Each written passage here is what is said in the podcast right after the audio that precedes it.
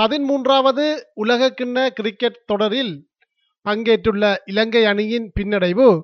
அது தொடர்பில் நாடளாவிய ரீதியில் எழுந்துள்ள அதிருப்தி. ஸ்ரீலங்கா கிரிக்கெட் சபையின் செயலாளரின் பதவி விலகல் ஆகியவற்றின் பின்னணியில் ஸ்ரீலங்கா கிரிக்கெட்டின் நிர்வாக சபை கலைக்கப்பட்டு புதிய இடைக்கால நிர்வாக சபை அமைக்கப்பட்டமை தொடர்பில் அதிபர் ரணில் விக்ரமசிங்கவுக்கும் விளையாட்டுத்துறை அமைச்சர் ரொஷான் ரணசிங்கவுக்கும் இடையே பெரும் முரண்பாடுகள் ஏற்பட்ட நிலையில் விளையாட்டுத்துறை அமைச்சினால் நியமிக்கப்பட்ட இடைக்கால குழுவுக்கு மேல்முறையீட்டு நீதிமன்றம் இடைக்கால தடை உத்தரவு பிறப்பித்தது.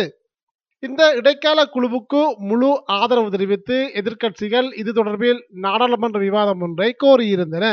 இதற்கு ஆளும் கட்சியும் இணக்கம் தெரிவித்த நிலையில் ஊழல்மிக்க இலங்கை கிரிக்கெட் நிறுவனத்தின் அதிகார சபை தலைவர் உட்பட நிர்வாக சபையை நீக்குதல் மற்றும் புதிய கட்டமைப்பொன்றை சட்டமூலம் அனுமதிக்கும் பிரேரணை நேற்று வியாழக்கிழமை இடம்பெற்றது.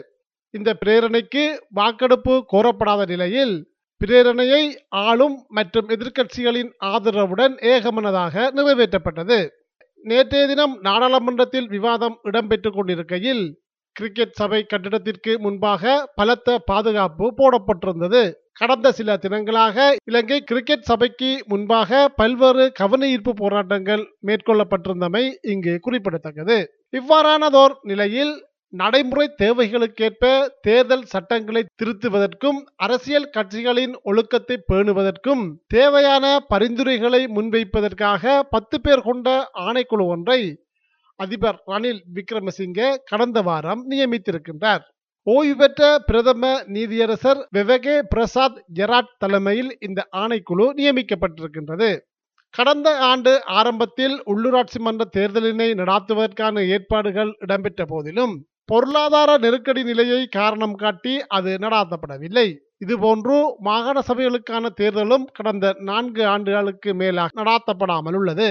இவ்வாறானதோர் நிலையில் தேர்தல் முறை மாற்றம் தொடர்பில் ஆணைக்குழுவை அமைத்து நாடாளுமன்ற தேர்தலினையும் பிற்போட அரசாங்கம் முயற்சிப்பதாக எதிர்க்கட்சிகள் குற்றச்சாட்டுக்களை முன்வைத்து வருகின்றன.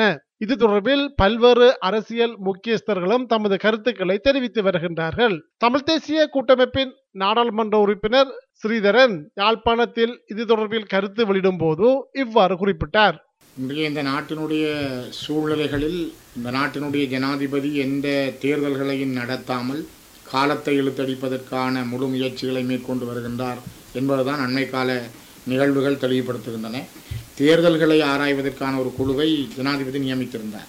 தேர்தல்களுடைய சட்ட முறைகள் தேர்தல் நடத்தப்பட வேண்டுமா இல்லையா இன்றைய காலகட்டத்திற்கு தேவையா என்பது போல ஒரு மாயை உருவாக்கி அந்த மாயை கூடாக தேர்தல்களை நடத்தாமல் காலத்தை எவ்வாறு இழுத்தடித்து செல்வதற்கான முயற்சிகளையே ஜனாதிபதி மேற்கொள்வதாக அண்மைய செயல்பாடுகள் புலப்படுத்துகின்றன. இந்த நாட்டை ஒரு தனிநபருடைய அதிகாரத்துக்குள் அவர் வைத்து கொண்டு போக அவர் முயற்சிக்கிறார்.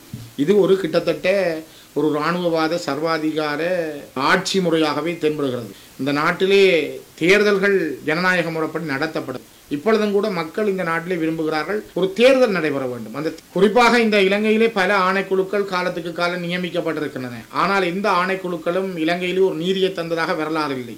நுவர்லியாவில் நேற்று முன்தினம் செய்தியாளர்களை சந்தித்த தமிழ் முற்போக்கு கூட்டணியின் பிரதி தலைவர் நாடாளுமன்ற உறுப்பினர் ராதாகிருஷ்ணன் இவ்வாறு குறிப்பிட்டார். பாராளுமன்ற தேர்தலோ ஜனாதிபதி தேர்தலோ இவ்வாறான குழுக்களை நியமித்து அந்த தேர்தல் மாற்றங்களை கொண்டு வர வேண்டும் என்ற அதா நோக்கத்திலே இந்த தேர்தலை எப்படி பின்போடுவது என்பதுதான் அவருடைய குறிக்கோளாக இருக்கின்றது. மக்களுடைய அனுமதி இல்லாமல் வந்த ஒரு ஜனாதிபதிக்கு இவ்வளவு தூரம் இதெல்லாம் செய்ய முடியும்னால் இவர் ஜனாதிபதி இவர் மக்களுடைய ஆணையோடு வந்திருந்தால் இந்த ஜனாதிபதியாக வந்திருந்தால் இன்னும் என்னென்ன நடவடிக்கை எடுப்பார் என்ற சிந்தனை எங்களுக்கு எழுகின்றது பயமாகவும் இருக்கின்றது. ஒரு பாரதூரமான சர்வாதிகார அரசியலை இவர் கொண்டு வருவார் என்ற எண்ணம் எங்களுக்கு இப்பொழுது வந்திருக்கின்றது. தோல்வி பயம் என்ற காரணத்தினால் இப்பொழுது எப்படி பின் போடுவது எவ்வாறு இதை தள்ளி போட்டுக்கொண்டு இழுத்தடிப்பது என்ற நிலையிலே அவர் இருந்து வருவதை நாங்கள் அவதானிக்கக்கூடியதாக இருக்கின்றது. தமிழ் தேசிய கூட்டமைப்பின் மட்டக்களப்பு மாவட்ட நாடாளுமன்ற உறுப்பினர் சாணக்கியன் இந்த விவகாரம் தொடர்பில் கருத்து வெளியிடும் போது இவ்வாறு தெரிவித்திருந்தார். ரணில் விக்ரமசிங்க அவர்களை தேர்தல் ஒன்று நடத்த வைக்கிறதும் ஒரு நாயை குளிப்பாட்ட கூட்டிட்டு போறதும் ரெண்டும் ஒரே விதமான விஷயம் உண்டு. ஏன்னா நாய்க்கு தண்ணி என்ன விருப்பம் இல்ல. குளிக்க போறோம்னு சொன்னா அது எப்படியாவது ஆ ஊ நான் வரமாட்டேன் கத்தி அங்கால படுத்து எப்படித்தானே போகும். அதை போலதான் ரணில் விக்ரமசிங்கே ஒரு தேர்தலுக்குள்ள தேர்தல் நடத்த வைக்கிறா அப்படின்னு தான் இந்த மாகாண சபை தேர்தலை நடத்துவதற்கு சொல்லப்பட்ட அதாவது நொண்டி சாட்டு வந்து மாகாண சபை முறைமையை பெட்டி புதிய மாகாண சபை முறைமையா பழைய மாகாண சபை முறைமையா என்று தெரியாத ஒரு நிலை இருக்கு. சட்டத்திலே அவ்வாறான சிக்கல் இருக்கும் காரணத்தினால் சட்டத்தை நாங்கள் புதிதாக மாற்ற வேண்டும். ஏனென்றால் புதிய ஒரு சட்ட மூலம் கொண்டால் மட்டும்தான் பழைய முறையிலே மீண்டும் தேர்தல் நடத்தலாம் என்று ஒரு நொண்டி சாட்டை சொன்னதற்கு அமைவாக. கட்டாயமாக பெண்களுக்கு ஒரு வீதாசாரம் மாகாண சபை தேர்தலே கொடுக்கப்பட வேண்டும் என்று அதை திருத்துவதற்கு ஒரு புதிய ஒரு குழு ஒன்றை நான் நியமிக்க போறேன். அந்த இடத்திலே பெண்கள் வர வேண்டும் என்றதை வைத்து மாகாண சபை தேர்தலை ஒத்திவைக்கிறது போல விவரேற்ற அதிகாரத்தை இல்லாம செய்ய போறேன் என்று சொல்லி ஜனாதிபதி தேர்தலை ஒத்திவைக்கிற நடவடிக்கை வந்தால் அதை நாங்கள் அனுமதிக்க முடியாது. இவ்வாறான செய்திகள் ஒருபுறம் இருக்க ஐஎம்எஃப் எனப்படும் சர்வதேச நாணய நிதியம் இலங்கை பொருளாதார நெருக்கடியிலிருந்து மீள்வதற்கு நிதியுதவிகளை வழங்கினாலும் அவர்கள் முன்வைக்கும் நிபந்தனைகளை நிறைவேற்றும் போது மக்கள் தொடர்ந்தும் பல்வேறு இன்னல்களை எதிர்கொண்டு வருவதாக பல்வேறு தரப்பிலிருந்தும் குற்றச்சாட்டுகள் எழுந்த வண்ணம் உள்ளன.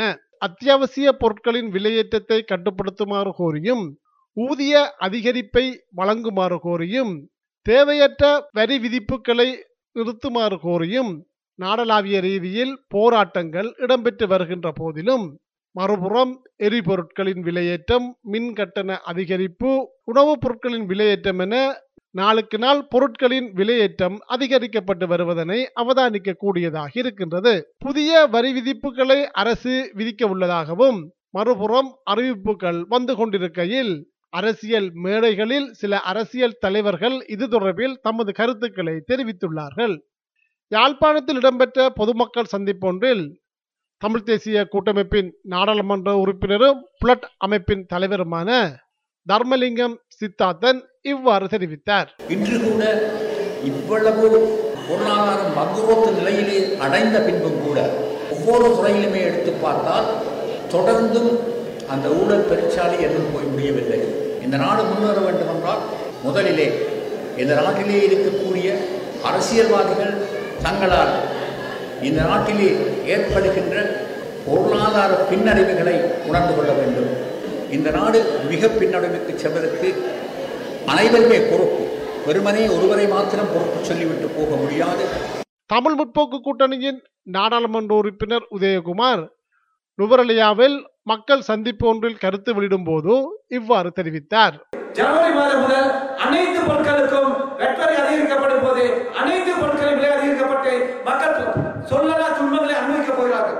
சொல்ல வேண்டுமென்றால் கடந்த ஐந்து வருடங்களாக அரசாங்க ஊழியர்கள் சம்பளம் அதிகரிக்கப்படவில்லை. ஆனால் வாழ்க்கை செலவு பொருட்களின் விலை ஐந்து மடங்கு அதிகரிக்கப்பட்டிருக்கிறது. இது எஸ்பிஎஸ் வானொலியின் தமிழ் ஒலிபரப்பின் செய்தியின் பின்னணி நிகழ்ச்சிக்காக இலங்கையிலிருந்து மதிவாணன்.